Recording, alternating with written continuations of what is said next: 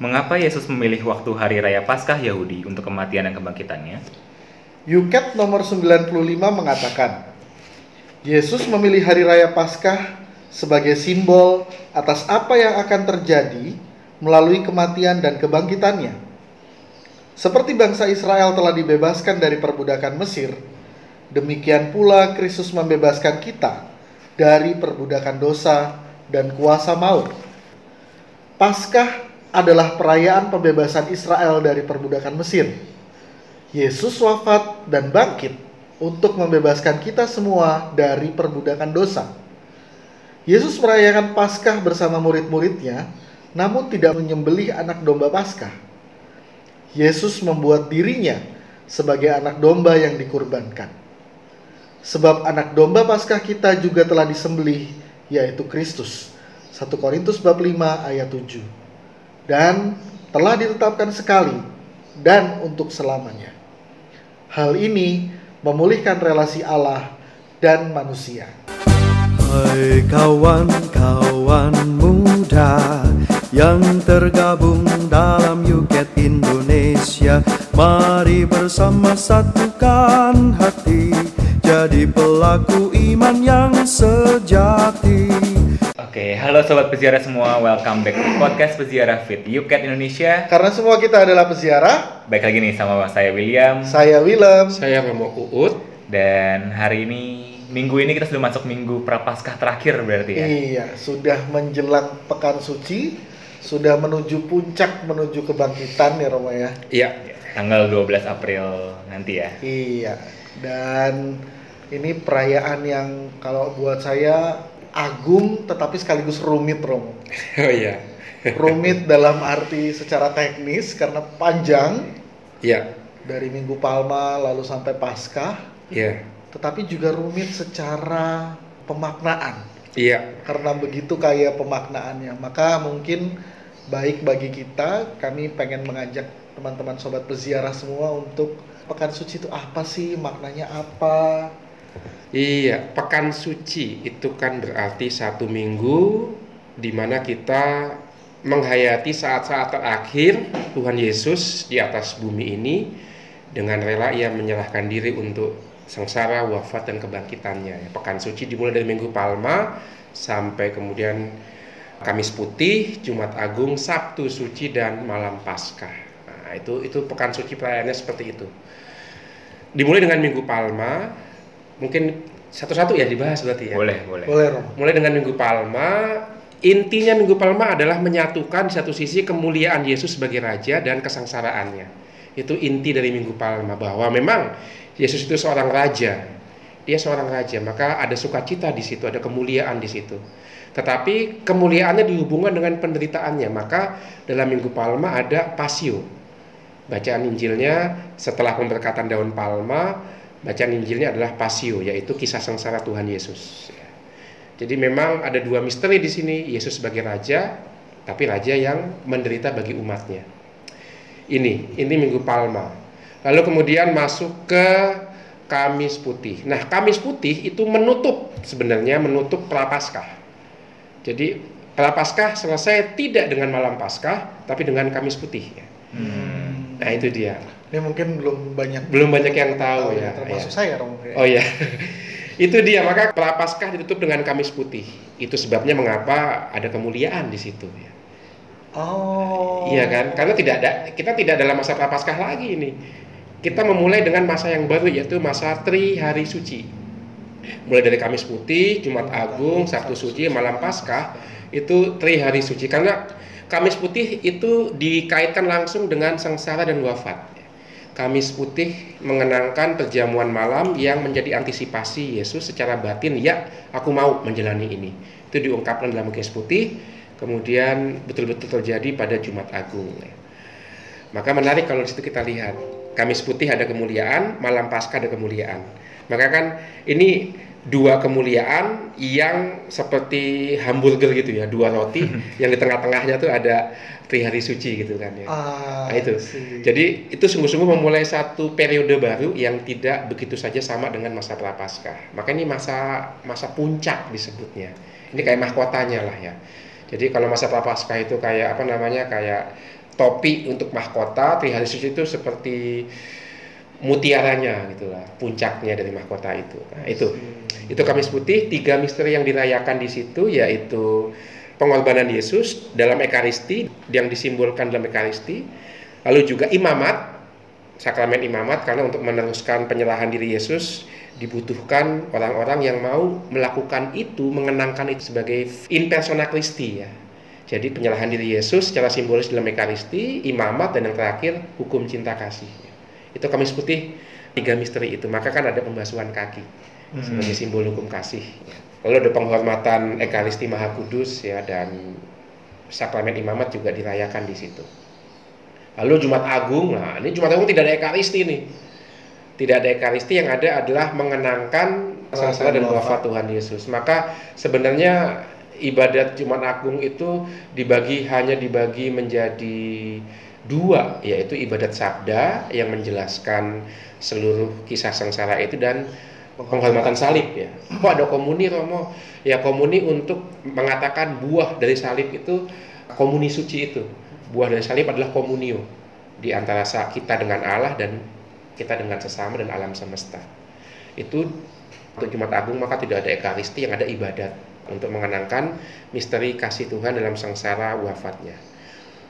Sabtu suci ya itu agak gampang tuh. Sabtu suci itu hmm, seperti lampu kuning lah dalam lampu ini ya lalu lintas ya. Berhenti enggak jalan juga ragu-ragu ya kan. Tapi sebenarnya itu mengandung misteri yang mendalam ya. Dan itu dokumen gereja sendiri mengatakan umat pelan-pelan harus dibiasakan dengan misteri yang mau dikenangkan dalam Sabtu Suci ini. Apa itu?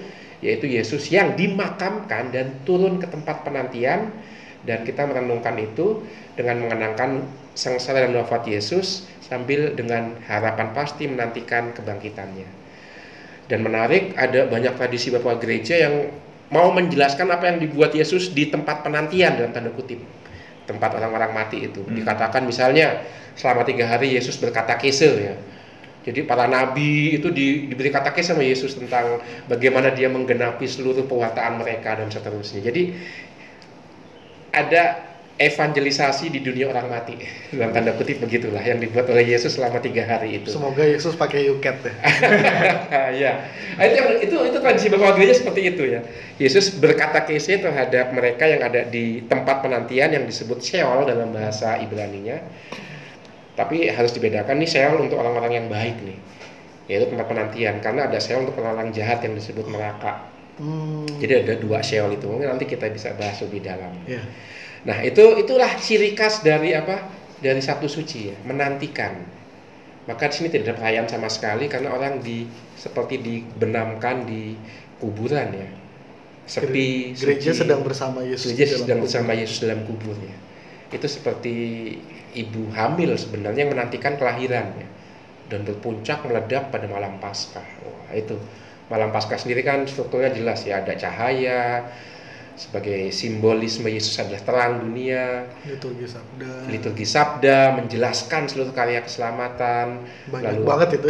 lalu ada iya ada aslinya tujuh perjanjian lama dua perjanjian baru. Bayangkan sembilan ya. Itu kalau saya mah oke oke aja ya. Oke kalau untuk banyak umat udah lelah itu. Maka minimal tiga perjanjian lama ya. Dan ada satu yang wajib dibacakan yaitu keluaran 14 Ya. nah itu. Lalu setelah liturgi sabda ada pembaruan janji baptis dan pembaptisan lalu ekaristi ya kan? Nah, sebagai puncak dari inisiasi. Nah itu paskah malam paskah. Nah itu.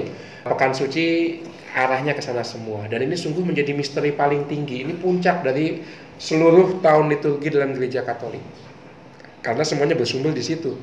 Setiap misa mingguan yang kita buat itu seperti miniatur Hmm. dari pekan suci atau trihari suci ini. Nah itu dia. Oke, jadi kebayang ya, ya betapa pentingnya penting agung Iya. sekaligus rumitnya Rumitnya pekan suci. misteri dari pekan suci ini. Iya. Nah, kalau kita merujuk pada pekan suci Romo, Ya, berarti disebut pekan suci karena memang satu pekan itu ya. satu minggu, betul. Oke. Nah, kalau kita mundur sedikit, dalam tradisi gereja ada yang disebut dengan Minggu Sengsara. Iya. Dominica de Passione. Hmm, Satu minggu sebelum itu di Minggu Prapaskah kelima, Romo. iya. Nah, apakah ada kaitannya tuh Romo antara pekan suci dengan minggu sengsara itu atau sebetulnya tidak ada kaitan khusus? Sebetulnya ya secara liturgi tidak ada kaitan khusus, tapi seperti banyak perayaan liturgi lainnya, semua perayaan liturgi kita mengarah ke pekan suci ini ya. Jadi sebenarnya semuanya seperti sebuah persiapan untuk betul-betul menghayati misteri yang akan dirayakan dalam pekan suci, tapi khususnya juga dalam hari suci. Maka semakin dekat dengan pekan suci, itu mungkin yang mau ditekankan. Kita udah makin dekat nih dengan mengenangkan peristiwa-peristiwa suci ini, maka uh, Domenica de Passione ini arahnya mau ke sana. Udah udah tinggal satu minggu lagi nih masuk pekan suci, maka persiapannya juga makin kenceng. Ya. Arahnya lebih ke sana, tapi sebagai satu pelayan liturgi khusus tidak tidak termasuk ada. dengan memberikan selubung pada Betul, itu patung-patung dia. dan korpus ya, Betul. Ya. Itu mau mengatakan, yuk sekarang kita dalam tanda kutip mati raga secara indrawi ya kan sebenarnya kan. Karena secara indrawi juga Yesus akan di mengalami sengsaranya ya, disiksa dan seterusnya. Ini sebenarnya kalau boleh dikaitkan dengan budaya-budaya lain kan juga seperti itu ya. Contohnya Borobudur ya. Borobudur itu kan kalau kita dari awal kan bagus-bagus ya patungnya ya. Sempurna gitu. Siddhartha Gautama yang lengkap dengan wajah tubuh yang bermeditasi. Makin ke atas itu patungnya akan makin tertutup. Lalu sampai ke puncak Borobudur tertutup sama sekali. tertutup sama sekali nggak ada wujudnya.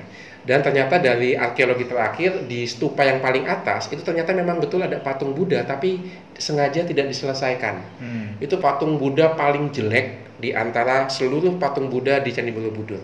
Jadi ini rupanya itu simbol ya kan untuk sampai ke tingkat rohani tertentu kita berani merelativir ya ketergantungan kita pada yang sifatnya fisik. ya. Itu di semua budaya seperti itu. Maka kita juga rupanya sebagai agama di dunia ini punya pengaruh, juga dengan praktek seperti itu ya. Untuk meningkatkan kepekaan rohani kita, hal-hal yang fisik rupanya perlu juga dibatasi. Nah untuk zaman sekarang ini kan cocok banget ya. Kita kan banyak penyakit. Sekarang kan penyakit ketergantungan pada gadget itu kan sebagai penyakit mental oleh WHO dikatakan. Kenapa enggak pada pekan suci yang kelima ini ya, pekan prapaskah yang kelima kita belajar diet digital juga ya. Tergantung dari penglihatan, pendengaran, musik-musik seperti itu dalam rangka juga menghayati masa prapaskah khususnya menyambut pekan suci yang akan datang itu. Hmm. Begitu. Nah, Romo kita mungkin di episode ini akan lebih memfokuskan pembahasannya pada Minggu Palma. Oh ya, Nah, oke. karena nanti kan kita punya episode lain Itu ya, yang khusus ya. Triharisi khusus. Oke. Nah, tapi karena ya kembali lagi ya karena de- begitu kayanya Trihari Suci Iya. kita perlu episode yang lain. tapi sebelum menggali lebih jauh tentang Minggu Palma, kan sebetulnya yang jelas perayaannya itu adalah Minggu Palma, lalu Kamis Putih. Iya. Nah, Senin, Selasa, Rabu itu selalu dituliskan Senin dalam pekan suci, Selasa dalam pekan suci, Iya. Rabu dalam pekan suci. Tapi si- situasinya tuh kayak tidak terasa bahwa ini adalah pekan suci gitu. Iya. Nah, sebetulnya gereja mendesain ini seperti apa sih Romo sehingga ada Iya. Senin, Selasa, Rabu yang agak gantung gitu. Iya, itu seperti orang ganti gigi kalau balapan tuh sebenarnya tuh kan ya. Gigi paling tinggi tuh hari suci tuh. Wah, nah tapi kan nggak bisa langsung gigi satu, dong gigi lima gitu kan. Nah, ini ini udah gigi tiga, gigi empat lah kurang lebih lah. Ah, hari-hari biasa dalam pekan suci itu sebelum nanti masuk gigi paling tinggi hari suci. Seperti tadi sudah kita bahas, pra- masa prapaskah berakhir dengan Kamis Putih, ya kan? Tuh.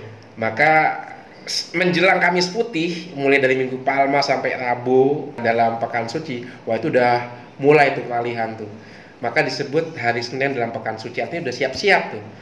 Kita akan mengakhiri masa prapaskah tinggal tiga hari ini. Ayo yang masih masih belum ikhlas puasanya, ayo kencengin lagi yuk. Ya, yang masih belum ikhlas pantangnya, yang hatinya masih mendua, yuk ini udah hari Senin dalam pekan suci nih ya seperti itu dikencengin lagi karena apa bacaan-bacaan hari itu juga semakin memperlihatkan konflik yang makin keras antara Yesus dengan para pemuka agama Yahudi Hmm. kalau kita lihat Injil peristiwa Yesus masuk ke Yerusalem itu menjadi tanda sebagai klimaks dari konflik Yesus dengan para pemuka agama Yahudi dalam Injil sinoptik. Nah, apa itu Injil sinoptik? Injil yang kelihatannya mirip-mirip. Matius, Markus, Lukas itu mirip semuanya. Kelihatannya mirip karena misalnya kemiripannya di mana? Dikatakan dalam ketiga Injil itu Yesus hanya mengunjungi Yerusalem satu kali. Karena di situ diskenariokan bahwa kunjungan Yesus ke Yerusalem adalah puncak dari semua konflik yang sudah dirasakan pada bagian-bagian sebelumnya. Seperti gambarannya Yesus datang ke kandang musuh nih. Ya kan Yerusalem itu kan pusat tuh, di mana para pemimpin Yahudi berkumpul. Wah Yesus datangin kandang musuh. Dia kan base campnya di Galilea. Wah dia nyerang sekarang ke kandang musuh dengan berbekal apa? Berbekal 12 rasul, para pengikut lainnya nggak ada senjata. Maka lihat suasananya itu kan kayak semacam apa ya? Harap-harap cemas. Berhasil apa enggak ya? Berhasil apa enggak ya? Itu kurang lebih ketegangan macam itu yang dialami di hari-hari Senin, Selasa, Rabu. Dan Yesus kalau sebelumnya berkhotbah di bukit, di pinggir danau Galilea, di tepi sungai Yordan, sekarang berkhotbah di base campnya musuh di bait Allah. Bayangkan ketegangannya itu. Nah itu, itu yang suasana yang dibangun Senin, Selasa, Rabu dalam pekan suci. Jadi konflik yang semakin memuncak dan bahkan Yesus ada di sarang musuh ini di Yerusalem setelah Minggu Palma. Agak berbeda dengan Injil Yohanes dalam Injil Yohanes, Yesus ke Yerusalem sudah sejak awal pelayanannya. Jadi puncak klimaksnya tidak begitu terasa. Jangan ditanya mana yang benar ya, karena kita tahu Injil adalah cara menyampaikan kabar gembira sedemikian sehingga suasana tertentu terbangun. Maka sudah ada teologinya di situ. Bukan hanya melaporkan fakta sejarah tapi sudah disesuaikan dengan pandangan teologis tertentu ya. Tentu secara sastra klimaksnya itu terasa di Injil ketiga Injil ini Matius, Markus, Lukas ya. Tapi mungkin secara historis Injil Yohanes lebih tepat. Nggak mungkin Yesus 33 tahun hidupnya hanya mengunjungi Yerusalem satu kali itu pasti nggak mungkin. Tapi kok nggak nggak enak kalau dibuat disampaikan sering ke Yerusalem ya. Klimaksnya nggak terasa gitu. Nah itu yang dibuat oleh tiga penginjil. Maka yang bisa kita hayati apa selama Senin, Selasa, Rabu dalam pekan suci yaitu tekad Yesus untuk mengatakan bahwa Allah itu Bapa yang Maha Pengasih walaupun dihalangi oleh kekuatan sosial politik yang begitu kuat yaitu pemuka agama Yahudi didukung di belakangnya oleh Pontius Pilatus dan Imperium Roma yang begitu kuat. Yesus nggak nggak nggak gentar berhadapan dengan itu. Karena apa? Ya karena taat pada Bapa dan cinta pada manusia. Itu yang bisa kita rasakan konfliknya itu loh. Maka bisa kita bisa milih seandainya saya ada di posisi para murid, apa yang saya buat?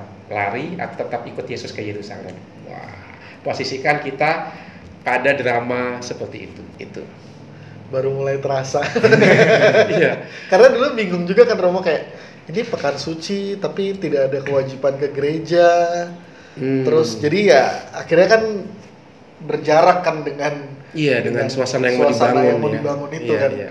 Tiba-tiba Kamis Putih gitu Nah, kan. itu dia. Maka kalau biasa nggak misa harian, pekan suci usahakan misa harian. Oke. Yang menarik adalah dokumen gereja tentang persiapan masa-masa penting ini mengatakan pekan suci umumnya dan hari suci pada khususnya itu ada puncak dari dalam tanda kutip dramatisasi karya penyelamatan. Lihat disebutkan juga sebagai sebuah drama. Artinya apa? Seluruh gereja terlibat dalam drama itu. Bukan hanya drama Yesus melawan Roma dan imam Yahudi, tapi ini drama Allah melawan kekuatan setan. Nah, itu dia. Kita mesti terlibat. Drama kan kita nggak jadi penonton, tapi terlibat kita. Yang sebenarnya sudah kita antisipasi sejak jalan salib ya. Drama puncak dari dramatisasi itu. Nah itu dia. Maka baik kalau pakan suci ini ikut misa harian ya. Pagi nggak bisa kamu ya udah sore lah. Iya, itu dia. Oke. Nah sekarang kita mau coba masuk ke Minggu Palma ya Romo. ya. Iya. Tadi Romo udah menjelaskan sedikit apa yang dirayakan di dalam Minggu Palma. Kita tahu bahwa itu momen di mana Yesus memasuki kota Yerusalem Iya. dan disambut oleh begitu banyak orang dengan riuhnya gitu ya. Tapi pertanyaannya adalah kenapa palma yang menjadi simbol? Hmm. Memang pada saat itu orang melambai-lambaikan daun ya, tapi Iya. pertanyaannya adalah dari tradisi sendiri sebetulnya palma itu kenapa digunakan oleh bangsa Israel untuk menyambut Yesus? Rob? Yang paling mudah menyambung itu dengan Raja Daud. Ketika Raja Daud masuk ke Yerusalem sambil membawa tabut perjanjian, daun palma juga dipakai. Ah. Iya. Lalu dalam tradisi Timur Tengah umumnya dan tradisi Roma dan Yunani pada khususnya itu daun palma rupanya juga dipakai sebagai simbol kemenangan ya. Maka kalau kita lihat Olimpiade itu kan pakai daun juga kan ya. Hmm. dimahkotakan itu. Nah itu seperti itu. Jadi sebagai simbol kemuliaan, simbol kemenangan untuk orang yang diberikan, dihormati dengan daun palma. Maka Yesus itu disambut sebagai satu sebagai Raja Daud dia. Karena Daud juga dulu disambut ke Yerusalem dengan daun palma. Maka kan di situ kan ada nyanyian kan ya. Ya. Lihatlah rajamu ya. Nah, itu Raja Daud itu yang disambut mengenangkan bagaimana Daud sebagai prototype, sebagai figur antisipasi untuk Mesias yang akan datang diwujudkan dengan kedatangan Yesus. Maka Yesus memenuhi kerinduan bangsa Israel akan raja yang sudah mereka nantikan, kekuasaannya tiada akhir. Bukan raja dari dunia ini tapi ternyata raja Allah sendiri yang meraja. Tapi untuk orang non Yahudi ternyata Yesus juga datang untuk memenuhi kerinduan dunia akan raja yang damai, raja yang penuh belas kasih, raja yang menuntun dengan cinta. Maka datang ke Yerusalem, Yesus memenuhi sekaligus dua kerinduan. Yahudi rindu akan raja mesianik yang disimbolkan melalui Raja Daud dan kerinduan dunia seorang raja yang memerintah dengan damai dan bijaksana. Nah, itu yang kita rayakan dalam peristiwa Minggu Palma. ya. Maka daun palma menjadi penyatunya, mengingatkan orang akan Daud untuk orang Yahudi, untuk orang non Yahudi mengingatkan akan satu imperium kekaisaran yang tidak dibangun dengan pedang, tapi dengan kasih, Damai, kasih. damai dan kasih itu. Kan Nabi Yesaya kan mengatakan di mana pedang akan ditempa menjadi bajak ya. Pedang alat membunuh diubah menjadi bajak alat yang menghasilkan kehidupan ya, memberikan makan ya. Nah, itu Yesus datang sebagai raja mewujudkan nubuat Nabi Yesaya itu. Itu dia. Dan orang yang menyambut itu kan kalau kita lihat di kitab suci kayaknya spontan gitu ya Rom. Iya. Nah pertanyaan saya apa yang menggerakkan mereka tiba-tiba menyambut Yesus tanpa ada gerakan-gerakan? kan Jadi biasanya kalau sekarang mengerahkan masa tuh perlu ada provokator Iya, gitu kan iya. Jadi sebelum zaman era digital ya, rupanya kan orang kan dari mulut ke mulut nih. Ini Yesus ini menurut Injil Sinoptik dan Injil Yohanes juga, itu kan namanya sudah tersebar di seluruh di seluruh penjuru Pak Israel ya kan. Maka orang Yerusalem tuh pengen ngelihat sendiri siapa sih orang ini yang namanya begitu terkenal, siapa sih orang ini yang berkarya di Galilea yang berhasil membungkam mulut para imam kepala dan ahli Taurat ya kan. Gila hebat sekali orang ini. Kita dengar namanya, kita dengar kehebatannya. Bukan hanya kata-katanya tapi juga mukjizat yang dia buat. Bahkan dalam Injil Yohanes puncaknya adalah membangkitkan orang mati. Wah itu kan membangun harapan tersendiri ya. Ya Lazarus ya Rom kita Iya kan? akan denger nih. Ya itu dia, ya itu orang Yerusalem kan pengen tahu nih. Terus begitu ada kabar, eh Yesus mau masuk, wah pecahlah. Nggak perlu digerakkan, itu dari mulut ke mulut, eh Yesus mau datang, Yesus mau datang. Wah tersebar tuh. Langsung semua pengen ngelihat siapakah Yesus itu, ya tanpa perlu ada gerakan massa dengan organisasi-organisasi terselubung yang nggak jelas yang dibayar ya kan? Untuk mengumpulkan massa dengan truk atau dengan pick up ya diturunkan tempat tertentu. Ini nggak perlu ini. Ini Yerusalem spontan ini karena sudah mendengar apa yang baik yang Yesus buat dan Yesus katakan. Maka sebenarnya kan di situ dalam satu film Yesus kayak superstar ya. Itu ketika di ending bagian akhir dari film itu ketika Yesus disalib itu Yudas Iskariot nyanyi itu. Nyanyi Yesus kamu lahir dan berkarya di zaman yang salah karena belum ada alat komunikasi massa ya. Coba lahir di zaman sekarang deh. Itu nabi-nabi lain pendiri agama lain itu cuma jadi PR kamu tuh cuma jadi public relation kamu kamu tuh puncaknya zaman dulu aja kamu bisa menggerakkan orang Yerusalem apalagi zaman sekarang dengan alat komunikasi ya itu nyanyian Yudas Iskariot tuh maka di situ tersirat Yesus kalau membangun partai politik tidak diragukan pasti Menang. bisa menang ya.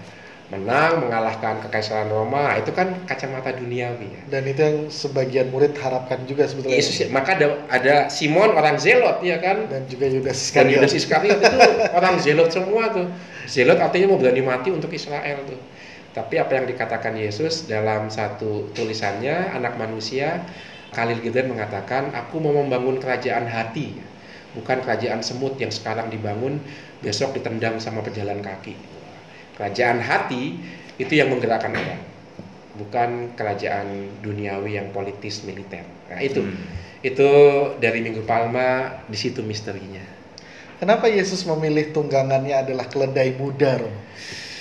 Kan Iya. terkenal nih, kenapa nggak kuda atau Iya. unta gitu kan? atau unta ya atau gerobak gitu ditarik ya chariot kan lebih enak ya kayak film Ben Hur gitu kan ya Wah.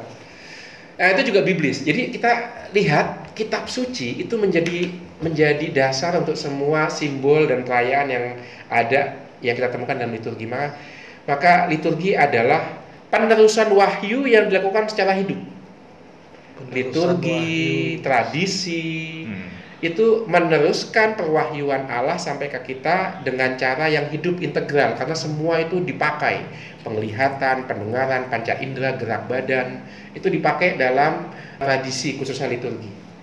Sementara kitab suci itu meneruskan perwahyuan dengan ungkapan yang paling pas yang nggak akan berubah karena dalam bentuk tulisan ya.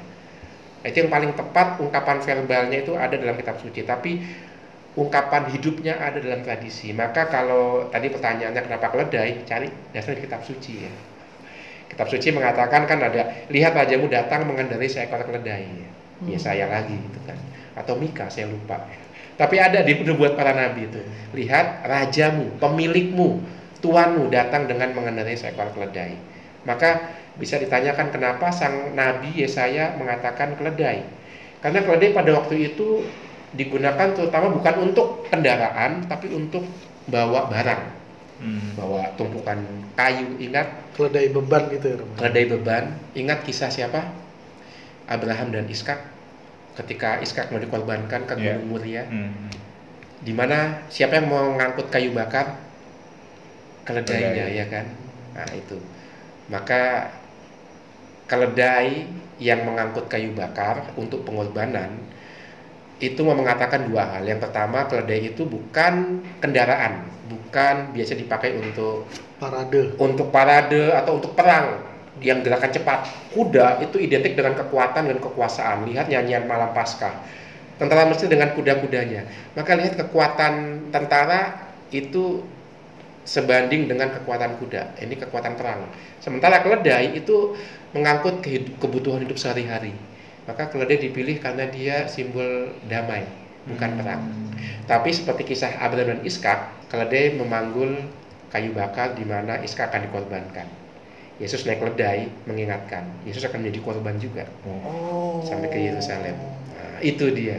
Maka keledai kekayaan simbolnya itu tidak seperti yang sesederhana itu. Tapi ingat kelahiran Yesus ya. ada siapa aja di situ? Ada lembu, sapi, keledai. Ya. Jadi dari Yesus lahir, Yesus masuk ke Yerusalem, sama Yesus wafat, itu lambangnya keledai semua tuh bersangkut paut di situ. Lihat kekayaan simbol-simbol kitab suci yang dibawa ke dalam liturgi. Bahkan nanti pas Minggu Palma, semoga Romo Paroki tidak naik kuda ya. Karena itu, karena ada beberapa paroki kalau sus- sulit menemukan keledai pakai kuda, wah itu udah antitesis itu. Karena naik kuda berarti berlawanan dengan dengan simbol yang mau dipakai ya. Meskipun kuda Namanya. Indonesia yang kecil ya, Oh, Romo. itu kuda poni juga sih, ya. Perlu ada penjelasannya itu. Dulu saya mengira makna keledai muda itu lebih merujuk pada orang muda. Oh, oke. Dan kemudian kaitannya dengan gereja itu ternyata saya baru tahu punya tradisi World Youth Day, Hari Orang Iya. Muda Sedunia itu ternyata tidak hanya tiga tahun sekali, tapi sebenarnya setiap tahun dirayakan Di Minggu Palma. di Minggu Palma ternyata. Karena ada keledai muda. saya kira arahnya ke sana. Romo. Ah, bisa juga sih, ya keledai muda, keledai yang masih muda, anak keledai kan dikatakan ya, dipisahkan dari ibunya, lalu dia membawa Yesus untuk mengatakan, Hai anak muda, masa mudamu itu gunakanlah untuk bersahabat dengan Yesus yang harus kamu berikan kepada anak muda lainnya, bisa juga. Kalau dihubungkan dengan dokumen Kristus vividnya Paus Franciscus dikatakan hati yang muda itu cirinya apa? Hati yang muda salah satu cirinya adalah dia itu pemaaf, pendamai, suka bergaul, selalu terbuka untuk menerima pembaruan. ya. Ini keledai muda ini kan itu ya, dia suka pendamai, menerima pembaruan yang dibawa Yesus, maka bisa melambangkan hati yang muda juga keledai muda itu. Kalau kita lihat dokumennya Kristus vividnya Paus Franciscus ya. Bisa diarahkan ke sana juga ya. Iya, itu dia Minggu Palma ya. Kenapa warnanya liturginya merah ya, Rom? Iya, merah darah ya kan. Karena Yesus masuk Yerusalem sudah siap mengorbankan dirinya ya. Masuk ke sarang musuh ya kan, siap menumpahkan darah itu. Dan itulah kenapa Injilnya biasanya diganti dengan kisah sengsara ya. Iya. Ada dua Injil kan dibacakan dalam Minggu Iya. Palma. Yang pertama itu di depan gereja atau ketika pemberkatan Palma dibacakan kisah Yesus masuk Yerusalem Sebelum perarakan sebelum ya. perarakan. Lalu ketika sudah masuk liturgi Sabda ada pasio yaitu kisah sengsara menurut tahun liturginya ya dari Injil yang diambil dari tahun liturginya apa. Nanti Jumat Agung itu selalu Injil Yohanes Betul. pasionya. Nah itu itu kadang-kadang umat juga lupa. tuh. Ingatnya namanya pasio aja tapi Injil yang dipakai ya kurang kurang cermat ya. Maka dalam Minggu Palma pasio yang dipakai itu Injil tergantung tahun liturginya. Ya, Tahun kita tahun apa sekarang tahun ya? A. Tahun A maka pasionya diambil untuk Minggu Palma Injil Matius. Matius. Tapi Jumat Agung selalu Injil Yohanes pasionya. Ya. Selalu Injil Yohanes. Nah, itu dia. Dan dalam ketetapan liturgi, baik pasio di Minggu Palma maupun pasio di Jumat Agung itu bisa dinyanyikan atau dibacakan. Oh. Jadi nggak wajib dinyanyikan untuk Jumat Agung, nggak wajib. Kalau dibacakan juga nggak apa-apa. Demikian juga di Minggu Palma, kalau bisa dinyanyikan juga nggak apa-apa, tidak wajib dibacakan. Romo udah latihan nyanyi, Romo? Saya udah hafal ya. Wih. Enggak, enggak. Siapakah yang Ah itu udah sering didengarkan ya. Iya, tapi saya nggak akan nyanyi daripada mengganggu kekusukan umat. Iya, namanya fals suaranya. Walaupun dalam ketetapan Yesus itu ternyata dikhususkan untuk imam rupanya, tidak bisa digantikan ya. Maka imam harus latihan nyanyi itu. tapi saya serahkan kepada Romo Rudi yang lebih jago nyanyi. Tapi memang benar ya Romo dalam Minggu Palma tuh seolah-olah ada dua perayaan yang disatukan ya. Satu perarakan, Iya. satu tuh kisah Betul. sengsara gitu. Iya, karena dua misteri itu kan, Yesus memang sungguh raja dia, tapi raja yang sengsara ya. Raja yang menyatukan dan mengalahkan musuhnya tidak dengan kekuatan fisik, tapi dengan menyerahkan dirinya. ya. Karena tuh terasa banget waktu di luar tuh kita wah happy Iya. gitu ya, nyanyinya juga megah Iya. gitu. Begitu masuk kisah sengsara. Betul, itu dia. Ini sebenarnya banyak makna teologisnya. Nah, ada satu hal yang menarik, rupanya hal seperti ini bukan hanya ada dalam agama Kristen ya. Agama Yahudi juga punya banyak pahlawan yang kemenangannya itu menyusul setelah kekalahan sang pahlawan. Misalnya Hercules ya kan, dia kan sering kalah dulu ya. Lalu beberapa dewa seperti Osiris itu kan mati dulu baru bangkit lagi. Jadi banyak hal unsur Yunani yang punya pesan yang sama tuh jagoannya mati dulu lalu menang kemudian. Ini jadi struktur untuk film-film Hollywood ya kan? Avenger juga begitu. Avenger juga gitu kan? Setengah dunia mati dulu terus diklik lagi hidup lagi. Itu ternyata menjadi pola umum udah sejak zaman Yunani tuh. Pertarungan baik dan jahat dimulai dengan kekalahan yang baik dulu. Terus bedanya dengan Yesus apa Romo? Nah bedanya dalam tradisi Yunani itu semua masuk pada yang disebut mitologi. Hmm. tidak ada dalam sejarah Osiris nggak ada dalam sejarah. Hercules nggak ada dalam sejarah. Itu hanya di luar ruang dan waktu. Artinya itu mitos mitologi. Bukan bohongan enggak itu menjadi personifikasi dari sesuatu dalam batin yang mengatakan rupanya untuk hidup perlu mati dulu. Lalu lahirlah tokoh-tokoh fiktif untuk mempersonifikasikan keyakinan Hmm. dalam diri orang ya kan? Itu kenapa dalam musim juga kan? Kenapa ada musim dingin? Supaya ada musim semi. ya. Kenapa harus mati? Supaya ada kehidupan. Tetapi Yesus tokoh historis dia bukan ungkapan batin. Enggak ini betul-betul manusia yang mati dan bangkit. Nah itu bedanya di situ. Jadi sengsara, wafat dan kebangkitan Yesus itu fakta sejarah. itu fakta sejarah. Barang siapa menyanggahnya berarti tidak mencintai sejarah. Ada kok. Di satu kota yang namanya kota Tiberias ya itu sempat ditemukan satu prasasti yang menyebut nama Pontius Pilatus Hmm. Dan di dokumentasi di pusat kekaisaran Roma disebutkan gubernur untuk Yudea, Pontius Pilatus menjatuhi hukuman mati kepada seseorang dari daerah kekuasaan Herodes yaitu daerah Galilea. Nah, itu belum lagi yang namanya Flavius Josephus juga mengatakan hal yang sama. Jadi fakta sejarah tidak bisa disangkal. Ada banyak bukti dokumentasi sejarah mengatakan Yesus dari Nazaret dihukum mati. Nanti akan kita bahas mungkin pas Jumat Agung ya. Ya, Betapa oke. skandalnya hal ini untuk orang Kristen ya. Kalau bukan fakta sejarah nggak jadi skandal itu.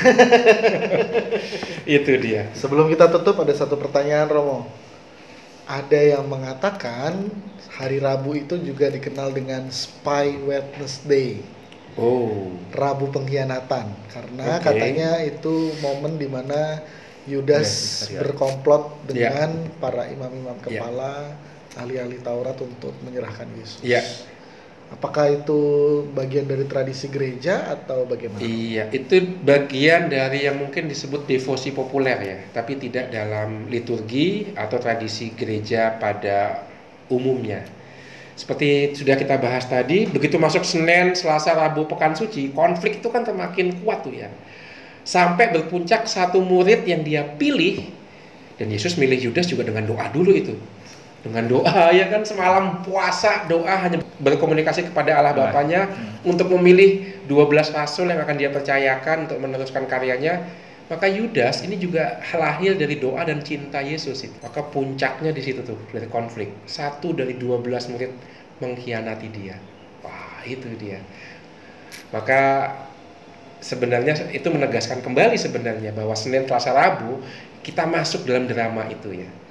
Maka Rabu sebagai hari terakhir sebelum masuk hari Kamis itu akhirnya betul-betul klimaks. Hmm. Satu dari 12 orang yang dia cintai pakai istilah Mazmur mengangkat tumit untuk menghajar dagu Hmm. yang memberikan roti kepadanya.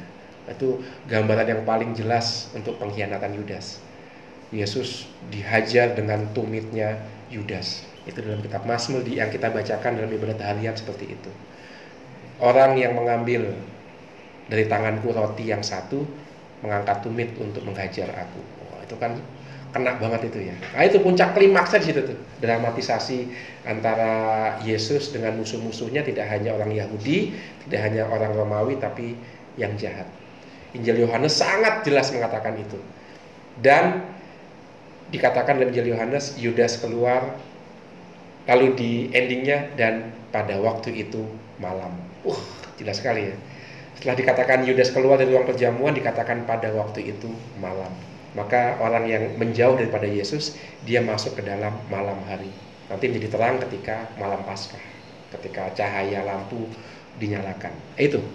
Maka terasa puncaknya di situ. Iya. Oke, luar biasa ya. Dan berarti hiburan Romo Ut juga kita bisa menghayati pekan suci ini dengan misa harian ya dari Ya. Senin, Selasa, Rabu, Rabu. dalam pekan suci Iya. sebelum kita nanti merayakan Hari hari suci. kebangkitan wafat dan kebangkitan Yesus Iya. gitu. Dan kalau gitu sampai sini dulu kali ya. Ya, jangan Yes. lupa nanti kita masih punya bahasan tentang Trihari Suci Dan juga Jumat Agung. dan juga Jumat. Jumat Agung. Waduh. Oke dan sobat sejarah semua jangan lupa juga nih kita udah punya Instagram yang baru nih Iya. yaitu @peziarah_katolik dan juga tentunya Yukat juga punya Instagramnya @yukatid Yukat Indonesia silahkan di follow untuk tahu lebih banyak tentang ajaran iman gereja. Yap. Kalau gitu saya William, Saya Willem. Saya Romo Uut. see you next time sobat sejarah semua. Bye. Bye-bye. Yuket Indonesia Majulah bersama-sama